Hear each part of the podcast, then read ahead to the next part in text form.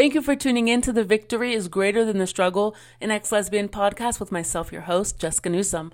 I am so glad to be with you guys this week. I am, I want to show you my tattoo. So if you're just listening to this on podcast, uh, sorry for you, but check out my YouTube, Love at the Cross, or even my Facebook, Jessica Newsom.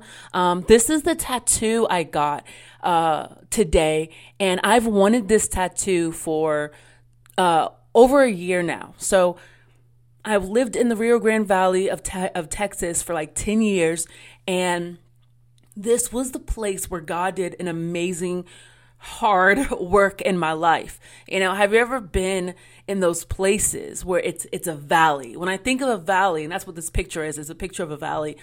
When I think of a valley, I think of going down from those high places, you're going down and you're you're you're walking with God and God is doing these things in your life that really just begin to change us for the better but walking with God in these low places, in these valleys, in these in these moments, these seasons of life can be so difficult and so just gut wrenching, right? And so when I got my tattoo, I was so excited because it represented an amazing point in my life, right? If I take a step back, I'm like, I'm so glad that I had this this season, this 10 year season because it's made me who I am. But how many of you guys know that if we really dissect that season, there's so many times in it when we're just like, what is going on? I want to tap out. I'm done, right? There's so many highs, but man, there are so many lows at the same time. And we're just thinking half of the time, like, am I gonna really make it? God, are you really even here right now? Do you care what's going on? Are you even walking with me?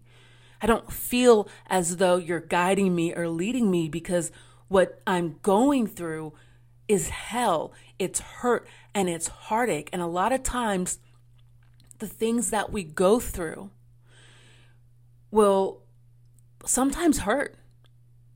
Come on, I mean, there's there's been some things over the past 10 years of my life that I thought that this would not go wrong. I thought that um, things were going to go a certain way and they didn't. And that stuff can hurt. I'm talking about hurt to the core.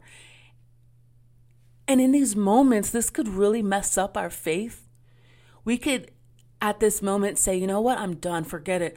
I'm done. Like, I'm done with God because if this is what it looks like to walk with you, if if heartache, if hurt and pain is going to accompany um, um, walking with you, I don't want it, right?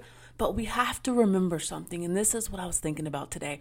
We have to remember that the world that we live in is not perfect the people that we walk with, that we walk alongside, that we encounter, that we minister to are not perfect. They're people just like you and I. So when these moments in our life come, God will use each and every moment to strengthen us if we continue to just endure, sometimes we're just like, I'm just going to float through this because I don't know what to do. But if we just say, okay, God, I don't know what's going on, but I'm trusting in you. Or maybe, you know what? I don't even trust you right now, but I don't know what else to do but just stand in my faith, even though I'm doubting right now. But I'm just going to stand. I'm not going to go back to the old me. I'm not going to go back to the old lifestyle, the old way of doing things. Even if I can't move forward, I'm just going to stand here right? And God's like, just do it. Just stand, move forward, do whatever you got to do to stay with me. And everything that you go through in life will be used for your good, your betterment, and God's glory. And we have to remember that. I see so many people that just say, you know what, I'm tired of following God because I'm looking at Christians and Christians are so unlike God. Christians are so ugly. They're so mean. They're so this. And I'm just like, wait a second.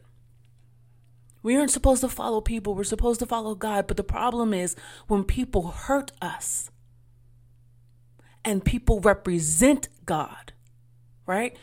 Many times people get frustrated Many times people say, man, I'm going to push myself away from God because of what God's people did to me, right? And I see this in the body of Christ. I, I, I have people that come to me and man, they have church hurt. Do you know what I'm saying? Especially when it comes down to LGBTQ stuff. You're serving God and everything, and everything's cool, but the moment someone finds out you're gay, or you used to be gay, or you're struggling with it, a lot of times people will just hands off. They will wash their hands of you. They'll treat you like a leper because they don't know what to do. And that oftentimes just causes the person to be discouraged and to say, man, forget it. If that is what God looks like, then I don't want it because you're showing me that I'm not good enough, that God doesn't want me, that I'm not, I'm not, uh, uh, apparently where I need to be in life for him to love me and to use me, X, Y, and Z. And you know what?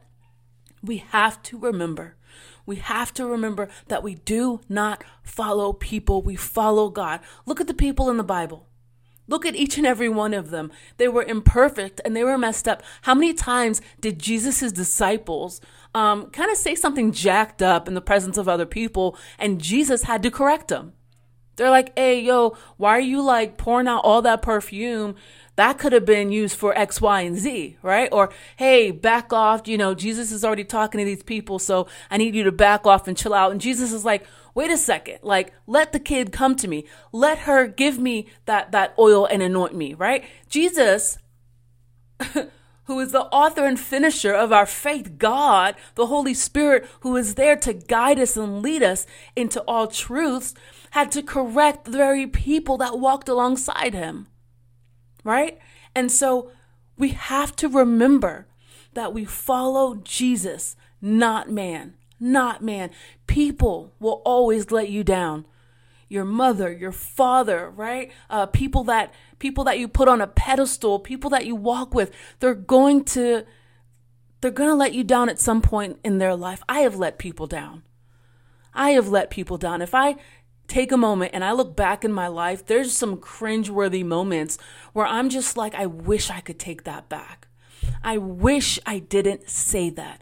I wish I could take this moment back because it's a ripple effect in someone else's lives. Something that you do or something that you say or how you act affects not only just another person, but the people they encounter, their walk with God. And yes, we're held to a higher standard uh, uh, in, in Christ Jesus, but we have to remember to be careful with what God has given us. God has said, you know what? I'm going to give you uh, uh, the fruits of the spirit. I'm going to show you what it looks like to to to to walk in the purpose that I have for you to be Jesus, right? And a lot of times we do a piss poor job at it. And so, in those valleys in our life, if we take a step back, I don't know you, your life, what you're going through. But if you take a step back, man, if a year from now you could take a step back and look at your life, you could see how God used the crap that you went through, the hurt, the heartache, to strengthen you. Man, there's been so many highs in the past 10 years of my life. So many amazing things that God has done for me, right? And and that's awesome.